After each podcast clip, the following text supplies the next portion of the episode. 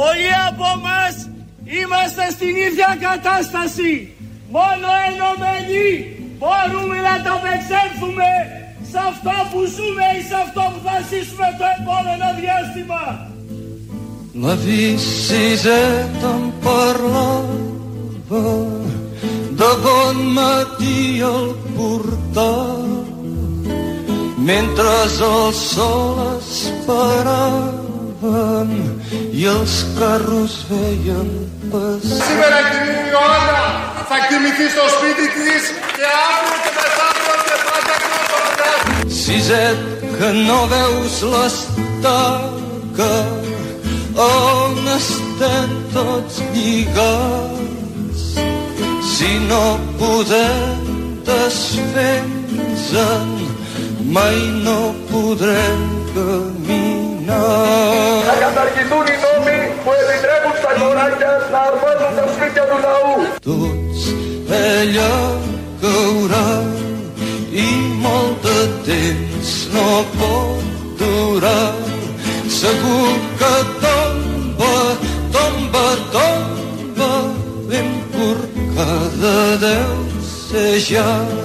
Si tu l'estires fort per aquí... Όλοι στην πορεία τη μεγάλη όρδη για την υπεράσπιση της πρώτης κατοικίας. Tomba, tomba, tomba, i ens podrem alliberar. Το πρώτο μήνυμα το πήραμε. Δεν θα αφήσουμε σε χλωρό κλαρί κανένα κοράκι, κανένα τραπεζίτη, κανένα φατ, τα αρπάξει τα σπίτια της εργατιάς του λαού μας. Και είμαστε σε ετοιμότητα για οτιδήποτε συμβεί. Νομίζω ότι καλύτερο έτσι πρέπει να γίνεται. Αυτή είναι η λύση και αυτή είναι η απάντηση. Όποια ερώτηση και αν τεθεί. Αυτό το τελευταίο που ακούσαμε είναι ηχητικά και εικόνες, γιατί ε, προκύπτουν και εικόνες με αυτά τα ηχητικά από του ζωγράφου προχτές. Χτες δεν είχαμε εκπομπή. Προφανώς το θέμα συνεχίζεται και σήμερα. Δεν αφορά μόνο ένα σπίτι, αφορά πάρα πολλά σπίτια. Δοκιμές κάνουνε, δοκιμές κάνει και από εδώ πλευρά για το πώς θα αντιμετωπίσει όλο αυτό τον οριμαγδό των κοράκιων. Τα κοράκια που ετοιμάζονται με κυβερνητικές ε, νουθεσίες, α, ανοχές, όπως ο βουλευτής ο Πάτσης που αν, άνοικε μέχρι πριν λίγο καιρό στη Νέα Δημοκρατία, και με άλλες μεθοδεύσεις, σκοτεινές και φωτεινές, και με μια σειρά νόμων που έχουν ξεκινήσει από το πρώτο μνημόνιο, στο δεύτερο, στο τρίτο μνημόνιο. Και συνεχίζεται και τώρα και η εφαρμογή τους κυρίως τώρα. Θυμηθήκαμε τον Κυριάκο Μητσοτάκη στη ΔΕΘ ε, που μας διαβεβαίωνε ότι δεν θα δούμε εικόνες σαν αυτή που είδαμε προχθές του ζωγράφου. Κοιτάξουμε να επεκτείνουμε την προστασία της πρώτης κατοικίας. Και βέβαια θέλω να τονίσω ότι οι πληστηριασμοί οι οποίοι γίνονται και γίνονται ας ξεκινήσουν όπως ξεκινάνε ήδη από περιπτώσεις ε, συμπολιτών μας που δεν ανήκουν στην κατηγορία, να το πω απλά, των μη προνομιούχων ή των ε, ιδιαίτερα ε, ευπαθών ε, ομάδων, και νομίζω ότι υπάρχουν ε, αρκετά, ε, αρκετές τέτοιες κινήσεις οι οποίες γίνονται ε, από τις τράπεζες ε, σε αυτή την κατεύθυνση.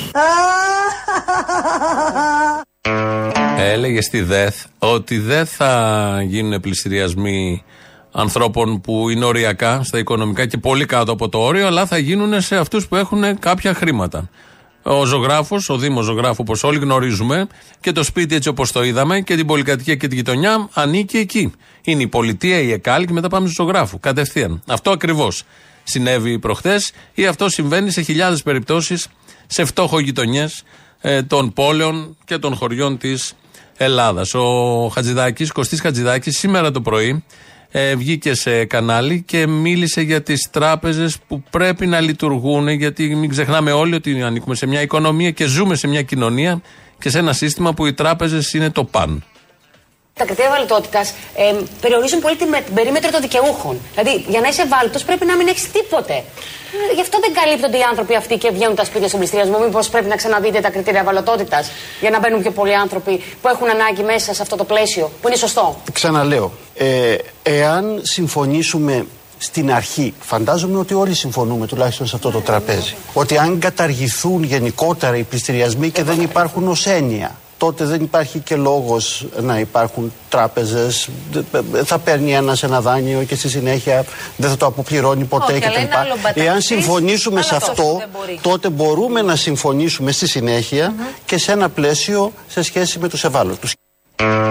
Δεν γίνεται. Προέχει η ζωή των τραπεζών, η ύπαρξη των τραπεζών. Έχουν πολύ μεγάλο ρόλο στην οικονομία. Κάτι τέτοια μαθαίναμε και στο σχολείο και στην πολιτική οικονομία. Και κάτι τέτοια λένε τώρα. Ξέρουμε πολύ καλά ποιον ακριβώς ρόλο έχουν. Και είναι ωραίο εδώ που λέει ο Χατζηδάκης, ο Κωστής, σήμερα το πρωί φρέσκο ηχητικό, ότι δεν γίνεται να μην έχουμε πληστηριασμούς, διότι οι τράπεζες θα κλονιστούν και δεν μπορεί κάποιος να παίρνει δάνειο χωρίς να το πληρώνει. Ποιο κόμμα έχει πάρει τριακόσια ενενήντα ένα, τριακόσια ενενήντα ένα εκατομμύρια. Αυτή τη στιγμή, με τους τόκους προφανώς, δάνεια και δεν τα αποπληρώνει. Και από ποιον κινδυνεύει η τράπεζα? Από την Ιωάννα Κολοβού, στο διαμερισματάκι την τρύπα του ζωγράφου, ή από τα τριακόσια ενενήντα ένα εκατομμύρια της Νέας Δημοκρατίας και του Πασόκ από την άλλη πλευρά, ή και άλλων μεγάλων? Δεν είναι μόνο τα δύο κόμματα, είναι και άλλοι μεγάλοι που κάνουν κάτι τρελές ρυθμίσεις, κάτι τρελές διαγραφές χρεών και προχωρούν, διότι όλοι αυτοί είναι παράγοντες της οικονομίας και της αναπτύξεως, να μην το ξεχνάμε. Αυτή ήταν φρέσκια δήλωση του Χατζηδάκη, αυτή που θα ακούσουμε τώρα είναι λίγο πιο παλιά. Προστασία απόλυτη πρώτης κατοικίας, με όλο το σεβασμό στην πρόοδο του Κινάλ, δεν υπάρχει σε καμία προηγμένη οικονομία, ούτε και πρέπει να υπάρχει. Είναι και ζημία για την οικονομία να υπάρχει. Μπράβο! Είναι και ζημία για την οικονομία να υπάρχει. Δεν χρειάζεται να προστατευτεί η πρώτη κατοικία. Σήμερα μένεις, αύριο δεν μένεις. Θα πας και σε μια, ένα αντίσκηνο, σε ένα παγκάκι. Τόσα ωραία παγκάκια. Ο δε Δήμαρχος Αθηνών έχει κάνει κάτι πολύ ωραία παγκάκι μες στο τσιμέντο, εκεί στο Σύνταγμα, και κάτι νερά δίπλα. Έχει μια πέργολα από πάνω. Όταν φυτρώσουν τα λουλούδια και τα πρασινάδες που έχει βάλει, θα είναι πάρα πάρα πολύ όμορφα εκεί. Είναι ζημία για την οικονομία να προστατεύει κανείς την πρώτη κατοικία. Υπουργός της κυβερνήσεως, δύο χιλιάδες είκοσι δύο είναι όλα αυτά, που η ανθρωπότητα έχει περάσει από πάρα πολλές φάσεις για να λέμε ότι προχωράει, καλύπτει τις ανάγκες των ανθρώπων, και έρχεται υπουργός και λέει ότι είναι ζημία για την οικονομία, ότι δεν γίνεται να μην έχουμε πληστηριασμούς, όπως είπε ο Χατζηδάκης. Κρατάμε αυτή τη δήλωση του Κυριάκου Μητσοτάκη, ότι θα ξεκινήσουμε από τις βίλες. Η κυβέρνηση, σε συνεργασία με τις τράπεζες, να εξασφαλίσει ότι οι πληστηριασμοί θα ξεκινήσουν από βίλες και από εξοχικά των πολλών εκατομμυρίων. Μπράβο! Θα ξεκινήσουν από βίλες και από εξοχικά των πολλών εκατομμυρίων. Αυτή η Ιωάννα Κολοβού, αυτή τη βίλα εκεί στου ζωγράφου που την είδαμε προχτές, με την πολύ ωραία πόρτα που την κάναν καινούρια οι αρμόδιοι, ε, γι' αυτό ξεκίνησε από εκεί το όλο σύστημα. Διότι είναι μια βίλα και πολυτελής κατοικία. Το λες και τέτοιο. Ε, είναι δίπλα στο βουνό. Ο Δήμος Ζωγράφου ακουμπάει στο βουνό. Η μητός είναι πέντε βήματα. Μπορεί να μην εξαπαρκάρεις μέσα στο Δήμο Ζωγράφου, πρέπει να ξενιτευτείς, αλλά όμως είναι, ακουμπάει πάνω στον ημιτό, άρα είναι βίλα. Το λέμε βίλα όλο αυτό. Δεν είναι μόνο η Άννα Κολοβού, προφανώς ήταν συμβολικό όλο αυτό και πολύ ουσιαστικό που συνέβη. Ταρακούνησε λίγο τα νερά και τα καρα, ταρακουνάει ακόμα. Παίρνουν όλοι θέσεις μάχης, γιατί περί αυτού πρόκειται. Πόλεμος είναι το συγκεκριμένο.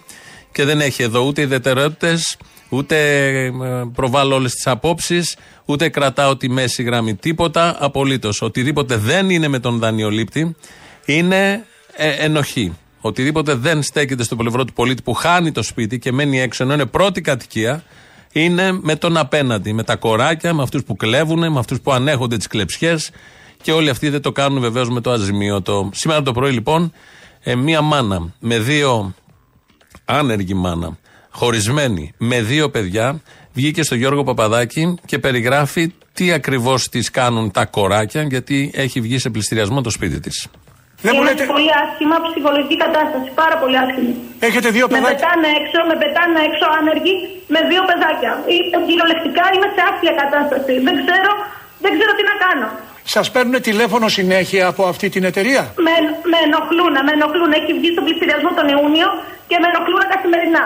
Καθημερινά και δεν μπορώ να βγάλω άκρη. Ε, ζητάω μία λύση. Μου δώσανε, επειδή επέτρεψα στον πολιτικό μηχανικό να μπει μέσα στο σπίτι και να, να, να το εκτιμήσει, μου επέτρεψα να μείνω μέχρι τον Νοέμβριο. Σε λίγες μέρες μου κάνουν έξωση. Και τους παρακαλώ για επινοικίαση, για οποιαδήποτε λύση. Και δεν με ακούνε. Ερή. Είμαι μόνη μου, είμαι χωρισμένη, είμαι άνεργη και έχω δύο ανήλικα παιδιά. Πού θα πάω?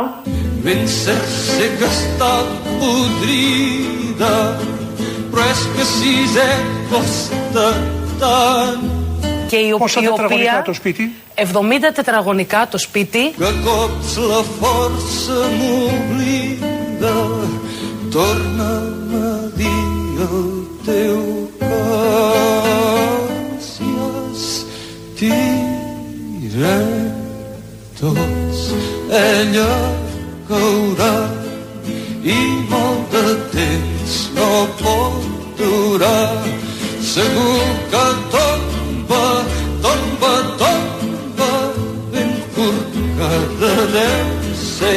Οι υποθέσεις σαν της κυρίας Κολοβού είναι δυστυχώς πάρα μα πάρα πολλές.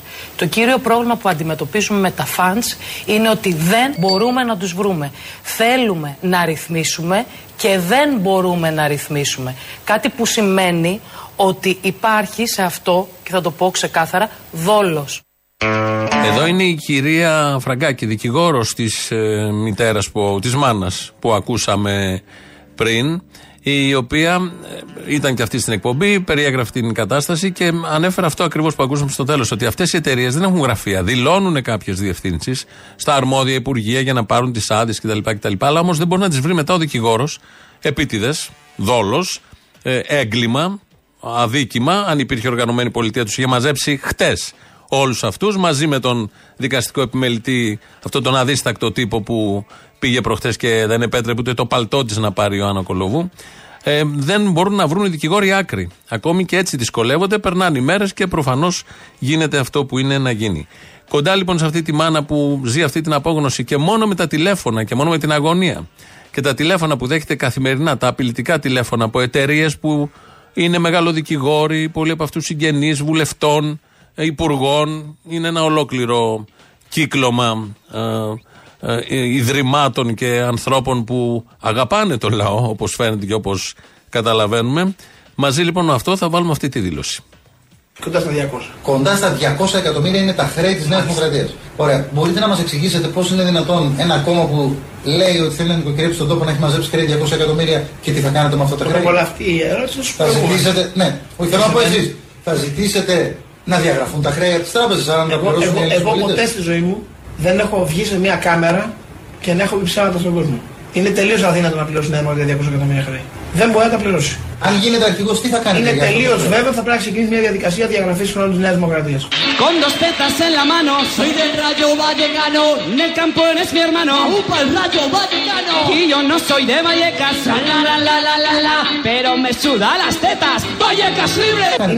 βέβαιο, θα πρέπει να ξεκινήσει μια διαδικασία διαγραφής χρόνου της Νέας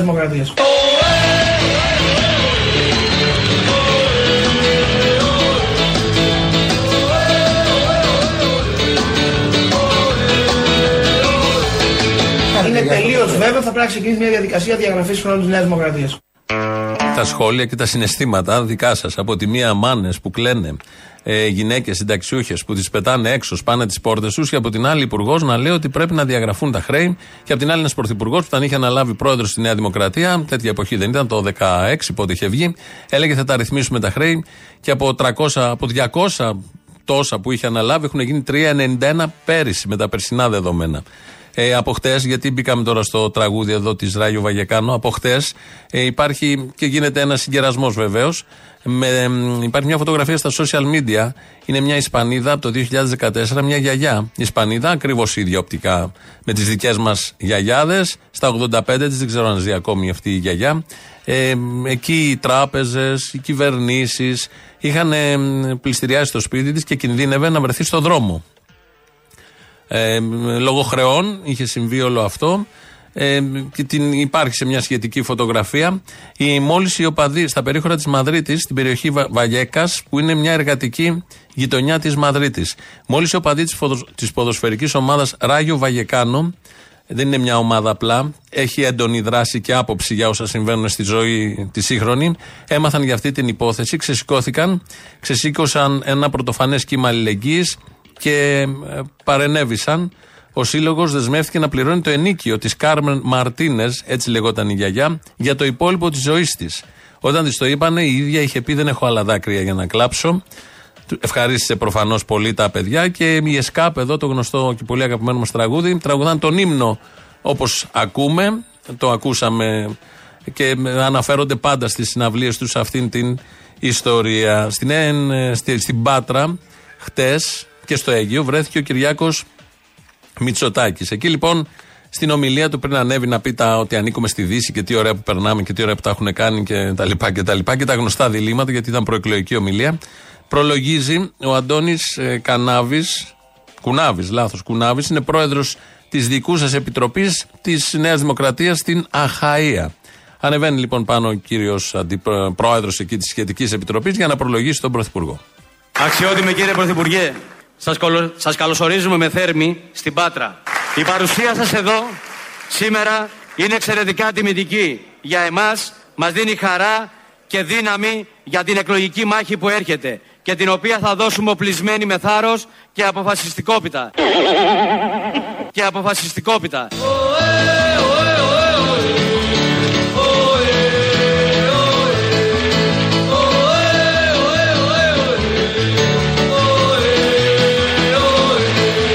και την οποία θα δώσουμε οπλισμένοι με θάρρος και αποφασιστικότητα. Έβγαλα το από εδώ στο τέλος, έγινε, δεν ακούγεται καλά, δεν έχει σημασία, έγινε σκέτο φασιστικόπιτα, ενώ πριν αντί να πει αποφασιστικότητα είπε αποφασιστικόπιτα. Δεν θέλαμε και πολύ, είναι και μεσημέρι, μαγειρεύουμε, ήρθε ο συνειρμός. Μας δίνει χαρά και δύναμη για την εκλογική μάχη που έρχεται και την οποία θα δώσουμε οπλισμένοι με θάρρος και αποφασιστικότητα. Όλοι έχετε πίτα έξω, έχουμε κομμένα κομμάτια, άρα μην ανησυχείτε, θα πάρετε όλη πίτα, αλλά θα την κόψουμε κατά το έθιμο. Somos los hinchas más anarquistas, los más borrachos, los más antifascistas, nuestro rayito revolucionario, todos los fachas, fuera de mi barrio. Και την οποία θα δώσουμε οπλισμένοι με θάρρος και αποφασιστικότητα. Είναι η πίτα που κάθε Σαββατοκύριακο σίγουρα υπήρχε μέσα στο φούρνο, ψημένη. Το φύλλο το ανοίγουμε μόνοι μας, σπιτικό, με πάρα πολύ ιδιαίτερο τρόπο. Μπορείτε να την πείτε και πίτα της τεμπέλας. Και αποφασιστικόπιτα. Όπως θέλετε, και της τεμπέλας και την πίτα που μοιράζει ο Άδωνης και την αποφασιστικόπιτα. Πάρα πολύ ωραίο όλο αυτό. Ένα ωραίο σαρδαμάκι έτσι χαριτωμένο μαζί με όλα τα υπόλοιπα. Πιο χαριτωμένοι ήταν οι πολίτες του Αιγείου, ειδικά ένας που υποδέχθηκε τον Κυριάκο Μητσοτάκη. Σας εύχομαι καλή δύναμη, καλό αγώνα και πάλι νικητές με τη μεγάλη μας παράταξη τη Νέα Δημοκρατία. Να είστε καλά, σας ευχαριστώ πολύ. Να ξανάρθεις, πρόεδρε! Να ξανάρθεις στην πόλη μας! Και δυνατά, και δυνατά, πρόεδρε. Και αυτοί που σε ψήφισαν, και αυτοί που δεν σε ψήφισαν, όλοι είπαν ευτυχώς που δεν ψήφισαν.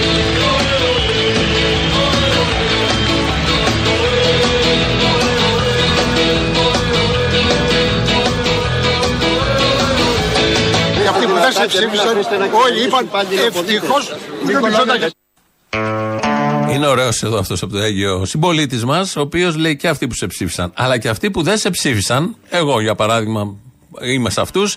Λέμε ευτυχώς που βγήκε ο Κυριάκος Μητσοτάκης. Όλοι δεν το λέμε, δεν κάνουμε το σταυρό μας κάθε μέρα. Είτε το ψηφίσαμε, είτε όχι. Δεν έχει σημασία. Μια μικρή λεπτομέρεια για το μυαλό του κυρίου. Ότι όλοι είμαστε πολύ ευχαριστημένοι που βγήκε ο Κυριάκος Μητσοτάκης. Μια τελεία εδώ στα δεξιά, τη δεξιά πολυκατοικία, γιατί είδα και τον Αλέξη Τσίπρα, πήγε στο σπίτι του ζωγράφου, στην Ιωάννα Κολοβού και της συμπαραστάθηκε. Την πρώτη μέρα είχαν πάει και βουλευτές, η κυρία Γεροβασίλη, ο κύριος Θεοχαρόπουλος. Ε, δεν είναι τόσο απλά τα πράγματα, διότι οι νόμοι στο, στην ελληνική δημοκρατία ψηφίζονται από όλα τα κόμματα που κυβερνάνε και ο ένας πατάει πάνω στον άλλον και προχωράει κανονικά. Για το θέμα των πληστηριασμών υπάρχει μια συνέχεια νομοθετημάτων σαν ένα παζλ που ένας δεν ξυλώνει ότι έχει κάνει ο προηγούμενος, αλλά προσθέτει ώστε να γίνει το έγκλημα, το αισχρό έγκλημα.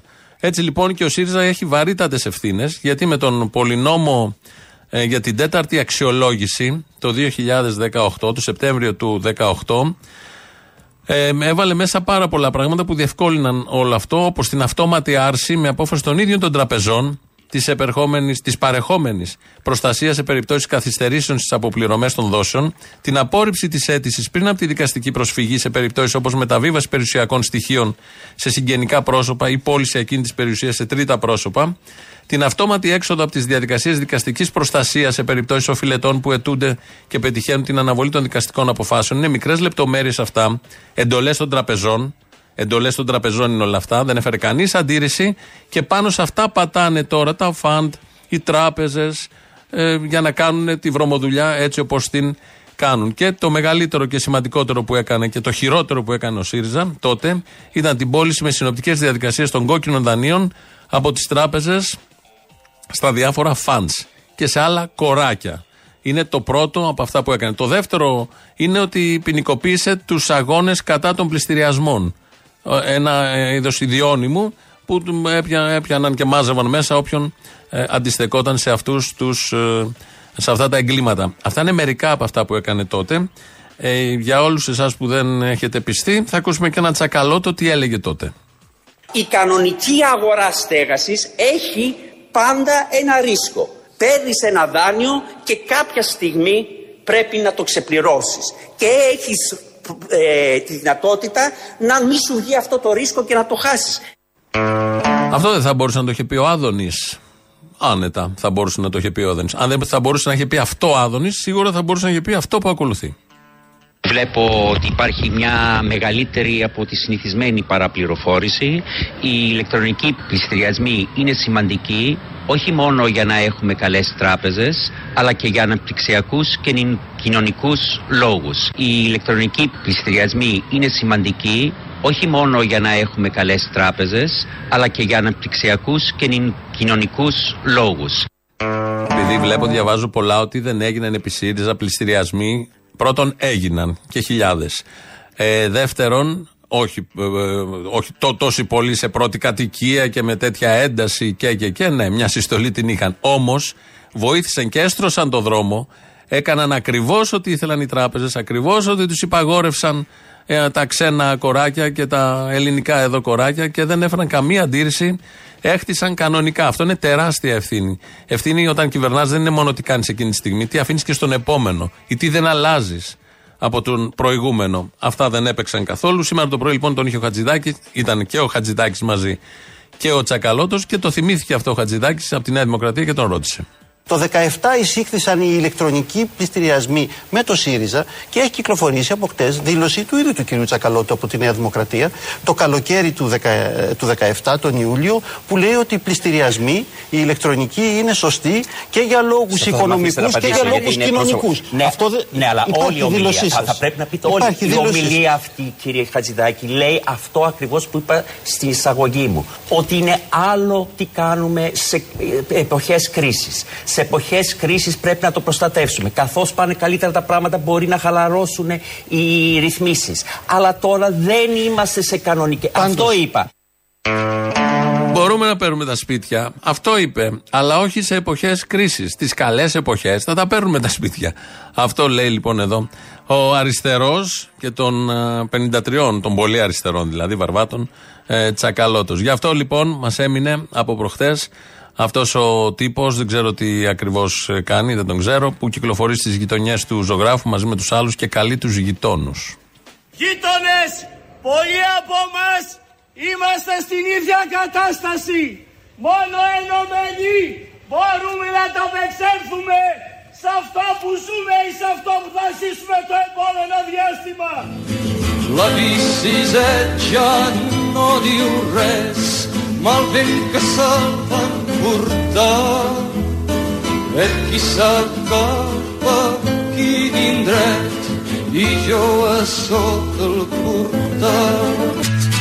Όπως και να είναι ο κόσμος, όσα κι αν έχει στραβά, έστω κι αν μείνω πια μόνος, πάντα θα φεύγω μπροστά. Όσα γραφτά κι αν θα κάψουν, στο φως δεν βάζουν φωτιά. Τόσες αλήθειες κι αν θάψουν, λευτερημένη καρδιά. Όπως και να με τούτη γη, θα με στην πρώτη τη γραμμή. Όπως και τώρα, τώρα, τώρα που είναι δισεκτή. Δίσεκτη καιρή λοιπόν. Χρόνια τώρα είναι δίσεκτη αυτή η καιρή. Μα δεν ήταν ποτέ και καλή. Πάντα ήταν οι λιτότητες, οι προγράμματα, οι στενοπός. αυτό το ξέφωτο που το ψάχνουμε το κυνηγάμε σαν τον ορίζοντα. Δεν το Όχι, πιάνουμε τίποτε. ποτέ. Και όποτε έμοιαζε να κάτι να έρχεται, δημιουργούσαν ένα δύσκολο καιρό για να συνεχίσει το δίσεκτο. Τι σε φέρνει ξένες στα μέρη μας? Με φέρνει μια πρεμιέρα. Α, ποια? Η σημερινή πρεμιέρα. Ποια πρεμιέρα σήμερα? Του Τσολιά. Εσύ? Εγώ. Μίλα με, Τσολιά, μην μιλάς με γρίφους για έρωτα. Τσολιά Μπαντ. Στο Σταυρό του Νότου σήμερα. Στην κεντρική σκηνή η, ανεβαίνει η παράσταση Αριστεία Καπαμά, μουσικοσατυρική. Άκου τώρα τίτλος, αν είναι δυνατόν. Α, ναι, ναι. Έχεις υπονοούμενο, αμφισβητείς κάτι από την κυβέρνηση? Τίποτα, ότι είναι η αριστεία τους Καπαμά, όχι. Έχω και υπότιτλο να σου το πω, είναι Μητσοτάκη, αγαπιέσαι. Α, πολύ ωραίο είναι αυτό. Πολύ αυτό είναι ωραίο. Πάρα πολύ... Είναι, είναι μήνυμα αγάπης. Είναι τρυφερό, είναι αγαπησιάρικο. Είναι αγαπησιάρικο. Μα τον βλέπεις και λες, θέλω να τον αγαπήσω. Αυτό. Αυτόν τον άνθρωπο. Άντε αγαπήσου παράτα μας. Αυτό. Ναι. Δηλαδή, άμα νευριάσει καμιά φορά, πάλι ναι, αγάπη στέλνει. Πάλι. Ναι, ναι, το Α ναι. είναι στερητικό. Ναι. Λοιπόν, οπότε θα δώσουμε προσκλήσεις για τη σημερινή mm, πρεμιέρα. Η παράσταση ξεκινάει στις εννιά. Σήμερα το βράδυ στο Σταυρό του Σήμερα Νότου. Σήμερα το βράδυ στο Σταυρό του Νότου. Ε, είναι λίγο πιο νωρίς από ότι άμα ήταν Σάββατο. Έτσι γιατί είναι καθημερινή. Ναι, δουλεύουν. Αυτά τα ξενύχτια ή τα περιτά δεν μπορώ να το καταλάβω. Δεν υπάρχει λόγος. Να έχει και χρόνο μετά να πας ένα μπουζούκι άμα θες. Ναι, μπράβο. Γι' αυτό να πα τον Αργυρό μετά. Να πα τον Αργυρό. Λε Μπαρμπαγιάν και Αργυρό. Ταιριάζουν. Το κουμπώνεις. Είναι και ο Ρουβάς μαζί. Είναι και ο Ρουβάς με τον Αργυρό. Όχι με εμένα. Ε, τότε πρέπει να πάμε. Ε, ναι. Δεν το ήξερα αυτό το σχήμα. Ε, να ξέρεις. Ε, τρελή Οπότε νύχτα. Προσκλήσεις. Ναι. Οι δέκα πρώτοι που θα τηλεφωνήσουν στο δύο έντεκα δέκα ογδόντα οκτακόσια ογδόντα, από τη στιγμή που θα φύγω από το στούντιο όμως. Ναι, τώρα, τώρα, τώρα. τώρα, τώρα θα κερδίσουν από μία μονή, μονή okay. πρόσκληση, για να είναι ναι, περισσότεροι. Ναι, ναι, ναι. Ναι, από μία μονή πρόσκληση, όπου αν έρθετε μάλλον έναν, μπορεί να το μοιραστείτε, οπότε... Θα είναι μισό ιστήριο για τον καθένα, ας το πούμε, λόγω Black Friday. Ναι, ναι. Καταλάβαμε. Okay. Λοιπόν, άρα. Οπότε οι δέκα πρώτοι που θα τηλεφωνήσετε για τη σημερινή πρεμιέρα θα έρθω μετά να πω και τα ονόματα που θα κερδίσετε. Ωραία. Εμείς πάμε να ακούσουμε το λαό. Την καρέγκλα, πρόσεχε. Εμείς πάμε να ακούσουμε το λαό και κολλητά διαφημίσεις. Έλα ρε κουνούμαλε, τι έγινε? Καλά. Έλα να σου πω, πέφτω στα σύννεφα. Είναι δυνατόν να κάνει η Νέα Δημοκρατία τέτοια πράγματα? Έβγαλε τη γυναίκα, πήγανε πέντε ώρα ξημερώματα από το σπίτι εκεί. Τι ιστορία ακούω. Πω πω. Μήπως αντί να πάμε εκεί, να πάμε στο σπίτι του Κούλη κατευθείαν Κολονάκι? Δεν είμαστε για Κολονάκι τώρα, θα μας δει κανένα μάτι, θα μας πάρουν με πέτρες. Θα μας πάρουν με πέτρες, ναι, επειδή είμαστε. Επίσης ο άνθρωπος τακτοποιεί τις οφειλές του, έχεις να πεις κάτι? Γιατί φαντάζομαι μετά ο δικαστικός επιμελητής θα πάει και στα γραφεία της Νέας Δημοκρατίας. Ναι, μπράβο. Φαντάζομαι, αλλά όχι ξέχασα αυτά. Εξυπηρετούνται. Όρσε. Ως όποιο ζώο πιστεύει ότι εξυπηρετούν τα δάνεια. Φαντάσου πόσο ζώα είναι λοιπόν και ψηφίζεται αυτό το βλάκα. Έχουν χαρίσει εκατομμύρια στις τράπεζες και οι τράπεζες θα πάνε να διεκδικήσουν τα χρέη της Νέας Δημοκρατίας. Ε, ναι. Τους κλεφτοκοτάδες όλοι μου να πιάσουν. Τους κλεφτοκοτάδες. Τι να πιάσουν τον Καρχαρία, δεν πιάνει τον Καρχαρία. Όπως έχει πει και ο ποιητής, σαν τον Καρχαρία θες να με δαγκώσεις. Έτσι έχει πει ο ποιητής, δεν το ξέρω. Ναι, η κόνη μεταξά είναι. Σαν τον Καρχαρία θες να με δαγκώσεις, να με παρασύρεις κάπου στα βαθιά. Μάλιστα, εδώ μεταξύ. Ου, ζέστη, ζέστη, ζέστη, ου, ζέστη, ζέστη. Ου, ζέστη, ζέστη, ζέστη, ου, ζέστη, ζέστη, ζέστη. Ο Ταρίφας πριν ήταν εις τουλάχιστον, έτσι. Αλλά η αδυναμία μου είναι η Μπάμπο. Φιλιά στην Μπάμπο. Ευχαριστώ. Έλα, Αποστολή. Έλα. Το Σπύρο είμαι από το Δουβλίνο. Έλα, ρε, τι λέει το Δουβλίνο, τι φάση. Κάνει κρύο, βρέχει. Κρύο, απίστευτο. Χειμώνας ναι. και κρύο. Ναι. Ακραίο. Ακριβώς. Ακραία καιρικά φαινόμενα ζείτε. Ακριβώς αυτό. Όχι, είναι συνηθισμένη ημέρα εδώ για το Δουβλίνο. Α, ah, οκ, okay, that's fine. Με όλα αυτά που γίνονται για το σπίτι του ζωγράφου, του δημοσιογράφου που πάνε. Θέλω να πω κάτι, θα έχω πάρει στο κρανίο, αλλά υπάρχει μια διαφορά. Το οκτώ από δύο ντοκιμαντέρ, ένα του Μουρ, A Capitalist Love Story και ένα το μεγάλο ξεπούλημα έδειχναν τα πράγματα. Όπως θα εξελιχθόταν στην Ελλάδα τα επόμενα χρόνια. Έδειχναν πώς θα ήταν το σύστημα υγείας, έδειχναν ε, κόσμο στην Αμερική που του έπαιρναν το σπίτι, έδειχναν καταστάσεις που αργότερα τα ζήσαμε εμείς με τα μνημόνια. Αυτή τη στιγμή προετοιμάζουν τους επόμενους άτσεγους. Εδώ στο Δουβλίνο βλέπω ζευγάρια να κοιμούνται σε μια κουβέρτα πάνω στο πεζοδρόμιο. Και λέγοντας για το Δουβλίνο, έχοντας τα χίλια εξακόσια, βλέπω συσίτια εργαζομένων. Τα συσίτια εδώ στο Δουβλίνο αποτελούνται κυρίως από εργαζόμενους, επειδή τα ενίκια είναι στο Θεό. Αυτό που θέλω να πω τι είναι? Ότι τις εικόνες που βλέπαμε σε άλλες χώρες δεν θα τις δούμε στην Ελλάδα. Και δεν θα τις δούμε στην Ελλάδα γιατί υπάρχει οργάνωση στην Ελλάδα. Γιατί υπάρχει κόσμος με φιλότιμο και κόσμος που κάνει τη δουλειά του, όχι σαν τον άλλο το μην πω τη λέξη, το δικαστικό επιμελητή. Περάστε έξω, κυρία μου. Περάστε έξω. σαπισμένοι άνθρωποι. Ντροπή σου. Σάπιο, σάπιο άνθρωπο. Υπάρχει κόσμος που θα τρέξει να επερασπιστεί το σπίτι του συνταξιούχου και θα είναι εκεί απ' έξω.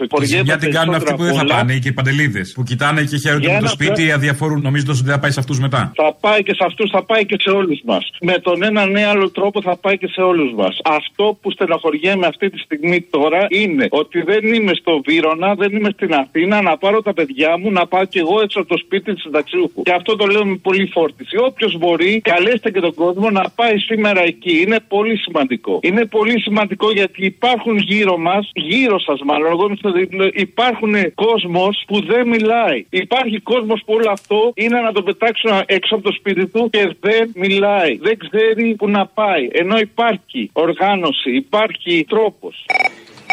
Και ένα δεύτερο. Εγώ δουλεύω το κομμάτι νέων τεχνολογιών. Γίνεται χαμός. Απολύουν απαντώ. Δεν υπάρχει εδώ τίποτα. Δεν υπάρχει στην Αμερική τίποτα. Όλοι αυτοί να οργανωνόντουσαν και άμα ήταν οργανωμένοι, δεν θα τολμούσαν να πουλήσουν όχι έντεκα χιλιάδες ούτε έναν. Αυτή τη στιγμή κάτι τέτοιο πήγε να γίνει στην Ελλάδα και τι έγινε. Δείτε eFood, δείτε Costco, δείτε τι γίνεται όταν οργανώνονται. Αλαματίνα, Λάρκο. Υπάρχει ελπίδα. Αυτό θέλω να πω.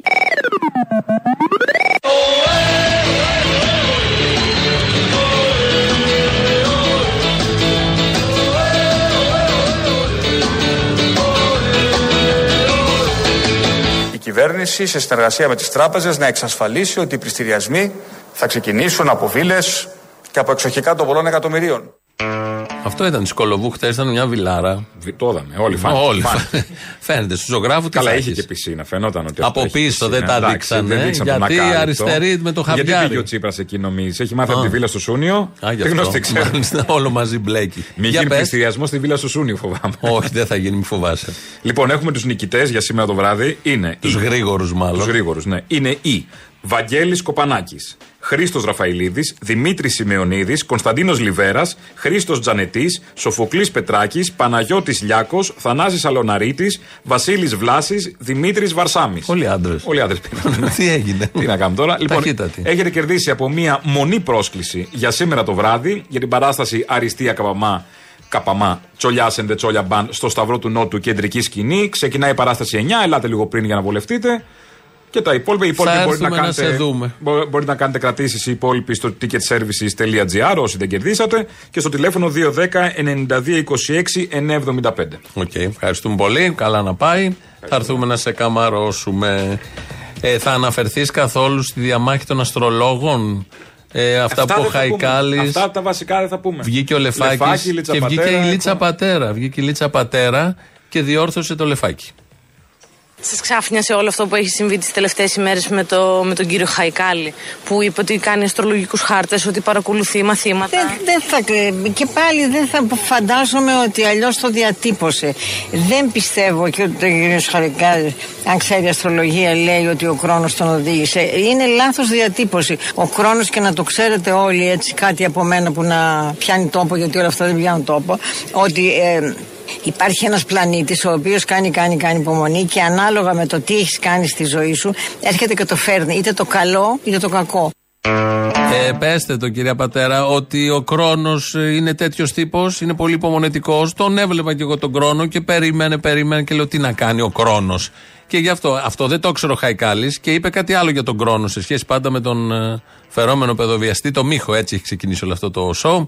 Υπάρχει διαμάχη στην αστρολογική, επιστημονική πάντα κοινότητα και βγαίνουν οι αστρολόγοι, ο ένας αναιρεί τον άλλον. Και εδώ η κυρία Πατέρα μας είπε και πέντε πράγματα να μάθουμε, να ξεστραβωθούμε, να ξεβλαχέψουμε σε σχέση με το ρόλο του Κρόνου. Φανταζόμασταν κάτι για τον Κρόνο, αλλά δεν πήγαινε ο νους μας τόσο πολύ. Αυτά είναι πάνω. Είναι τα αστέρια που καθορίζουν τις ζωές των ανθρώπων. Ήθελα να ήξερα ποιο αστέρι, ποιος πλανήτης, ποιος Κρόνος ή τι άλλο καθόρισε τη ζωή του γιατρού που ακολουθεί.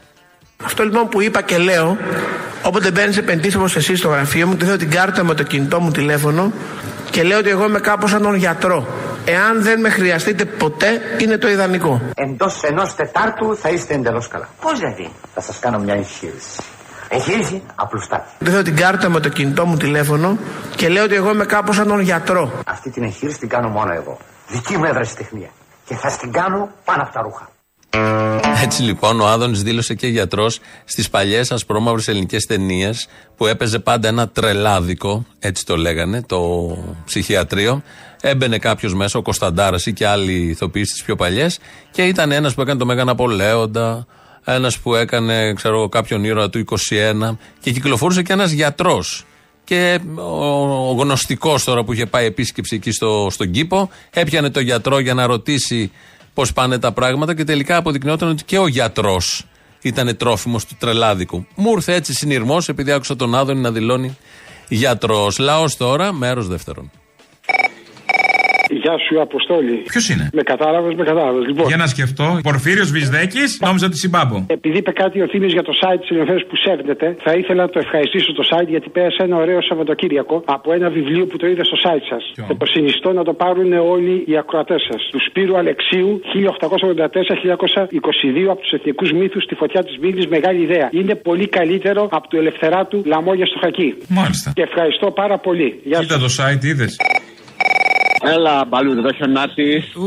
Τι κάνεις? Καλά, εσύ? Καλά, λέω. Νόμος είναι το δίκαιο του μαυραγωρίτη, του άπλιστου τραπεζίτη. Και του δικαστικού επιμελητή. Όχι, θέλουμε να έχουμε και τις γάπες μας. Θέλω να πάρουμε και τις γάπες, θέλουμε να πάρουμε και το παρτό μου. Τι βάζει να πάρεις? Ναι. Μπράβο στο λαρά μου. Έλα. Τι έχει το καλάθι του νοικοκυριού? Τι, καπαμά, τα πάμε. Πώς τις είδατε τις τιμές? Βλέπω μπήκατε, βγήκατε, πώς τα είδατε? Τι, καπαμά. Όπως, πώς. Έχει όλα αυτά τα προϊόντα τα οποία δεν πουλούνται, ρε φίλε. Και έχει και τις προσφορές που κάνουν τα σούπερ μάρκετ σε προϊόντα που δεν πουλιόντουσαν. Καταλαβαίνεις? Έτσι πάει η δουλειά. Γιατί οι προσφορές δεν πουλούνται? Όχι, οι προσφορές είναι προσφορές των σούπερ μάρκετ που κάνανε κάθε δύο εβδομάδες, έκανε μια προσφορά, ρε παιδί μου, σε κάποιο προϊόν. Αυτά μπήκανε στο καλάθι της νοικοκυράς ή του νοικοκυριού, γιατί τώρα είναι συστατικό. Καταλαβαίνεις? Τα βάλανε μέσα εκεί. Και πάει ο άλλος και λέει: μα τα ίδια είναι, λέει. Όπως ήτανε. Καταλαβες? Κατάλαβα. Yeah. Αν πεις άλλη μια φορά κατάλαβες, όμως θα σου πω δεν κατάλαβας, αλλά τα γαμίσου. Λοιπόν, εγώ διαβάζω από όσο για τον Εδουάρδο Λό. Το ξέρεις τον Εδουάρδο Λό? Ε, πώς δεν ξέρω τον Λό? Τον Εδουάρδο Λό. Ε, το ξέρω τον Λό. Αυτό που λέει η Lady Gaga. Λο, λο, λο, λο, λο, λο, λο, λο, λο, λο, λο. Λό, καταλαβαίνετε σαν τον Bowie, δεν είναι Bowie, είναι Bowie, είναι έι ο μαζί. Τέλος πάντων, πού να σου εξηγώ τώρα, έτσι είναι και ο Λό. Λοιπόν, ο Λό λοιπόν ήρθε στην Ελλάδα να ελέγξει το χίλια οκτακόσια. Όταν ήσουν μικρότερος έβλεπες το Law and Order? Όχι. Μιας και λέμε γυαλό.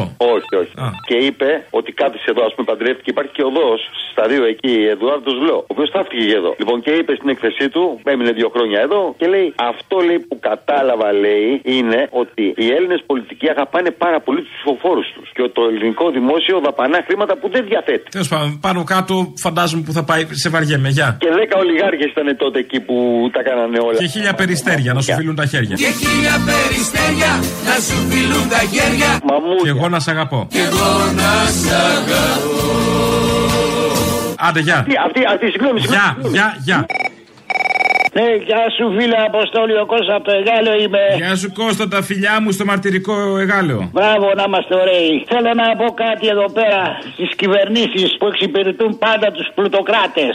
Όπα, ε, γνωστή ε, γλώσσα μου φαίνεται, αυτό υποψιάζομαι. Ναι, κυνηγάτε τους πολλούς που χρωστάνε λίγα και αφήνετε στο απειρόβλητο αυτούς που έχουν και μπορούν να πληρώσουν. Έτσι. Επισημαίνοντας ότι οι επιχειρηματικοί όμιλοι έχουν κρύψει τα περιουσιακά τους στοιχεία σε offshore εταιρείες. Σε ανώνυμες εταιρείες, σε φορολογικούς παραδείσους, μετοχές κτλ. Κυνηγάτε, κύριοι, το φτωχό λαό, και στους πλούσιους κάνετε την πάπια. Πλούσιοι γιατί? Οι πλούσιοι εξυπηρετούν τα δανειά τους, δεν κατάλαβα. Ε, δεν έχουν δώσει δικαιώματα ε, σε κανέναν εργαζόμενό τους, αλλά γενικότερα. Αποδεικτικά στοιχεία μπορεί να μας δείξουν, κύριε.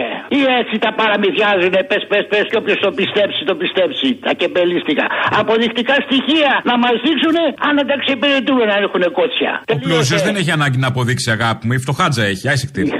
Η φτωχάτζα, έτσι, με τη φτωχάτζα θα κάνουν τις μάγκες. Στους άλλους κάνουν την κουνέλα. Λοιπόν, οι λουλούδες, εδώ και τώρα, κύριε, πάρτε το καμπάρι, ελληνική ΛΑΕΒ. Προλετάριε, φτωχοί άνθρωπε, μία λύση. Μόνο ο λαός μπορεί να σώσει το λαό. Άρα, δίκιο έχει το ΚΚΕ που σας ενημερώνει και είναι πάντα μπροστά σας και κοντά σας. Γι' αυτό τιμήστε το. Τις εκλογές, όποτε έρθουν με το καλό, δρακωτό ΚΚΕ και τίποτε άλλο. κάνω. Διακριτικά μου αρέσει που το περάσει το μήνυμα. Όποιο καταλάβει, κατάλαβε. Δεν είναι κρυφό, φίλε μου, Αποστόλη. Όχι, λέω. Α, αυτή είναι η αξία του άνθρωπου. Ευχαριστώ και καλή δύναμη. Πάντα επαγρύπνηση εργατιά. Όντως το πέρασε πολύ διακριτικά το μήνυμα. Να πάμε λίγο στις παρακολουθήσεις υποκλοπές. Μας βοηθάει λίγο ο συνεργάτης μας Αντώνης Σαμαράς.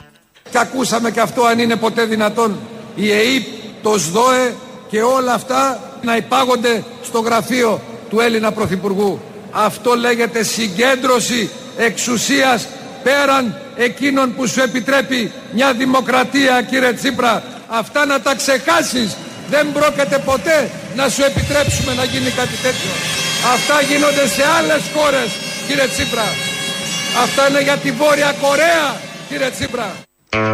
Έλεγε ο Σαμαράς το δύο χιλιάδες δεκαπέντε και ήρθε ο Μητσοτάκης το δύο χιλιάδες δεκαεννιά και έκανε Βόρεια Κορέα, στο συγκεκριμένο θέμα, μπορεί και σε άλλους τομείς, δεν ξέρω, την Ελλάδα, που να ξέρω ο Σαμαράς ότι θα συνέβαιναν όλα αυτά. Η υπαγωγή δηλαδή της ΕΕΠ στο απευθείας στον Πρωθυπουργό. Και κάπως έτσι θα κλείσουμε με ένα πολύ ωραίο τραγουδάκι με μηνύματα. Μας πάει στις διαφημίσεις, κολλάνε στο μαγκαζίνο. Τα υπόλοιπα εμείς θα τα πούμε αύριο. Γεια σας.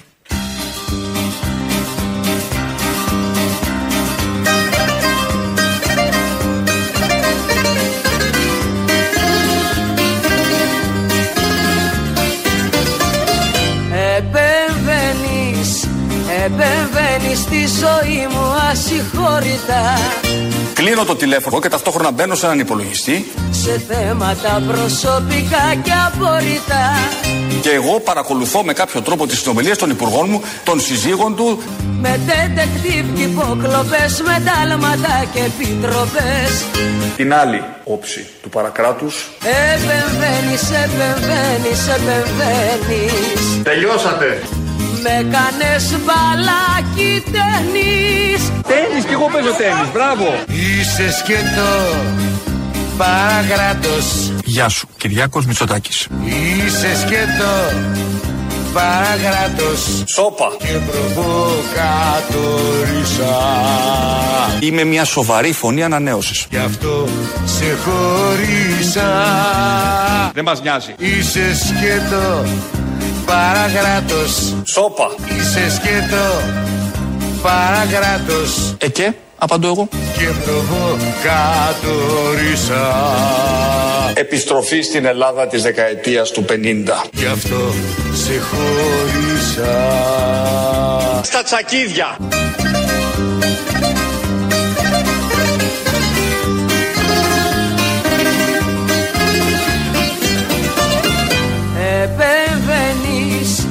Επεμβαίνεις με πειρά κατευθυνόμενα. Τα νέα Ραφάλ. Στο σπίτι μου, στους φίλους και το κόμενο. Πόπο τ***α. Με ντάλματα και σπαστικά, με κόλπα τρομοκρατικά. Ρόπαλα και μολότοφ. Επεμβαίνεις, επεμβαίνεις, επεμβαίνεις. Σαν το μηνόταυρο. Με κάνες μπαλάκι τένις. Γαμπάω ακόμα μερικές φορές. Είσαι σκέτο, παρακράτος. Ως πρωθυπουργός. Είσαι σκέτο, παρακράτος. Σόπα. Και προβοκατορίσα. Άρωμα γυναίκας. Γι' αυτό σε χωρίσα.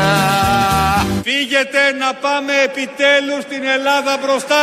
Είσαι σκέτο, παρακράτος. Ξίδι. Είσαι σκέτο, παρακράτος. Σόπα. Και προβοκατορίσα.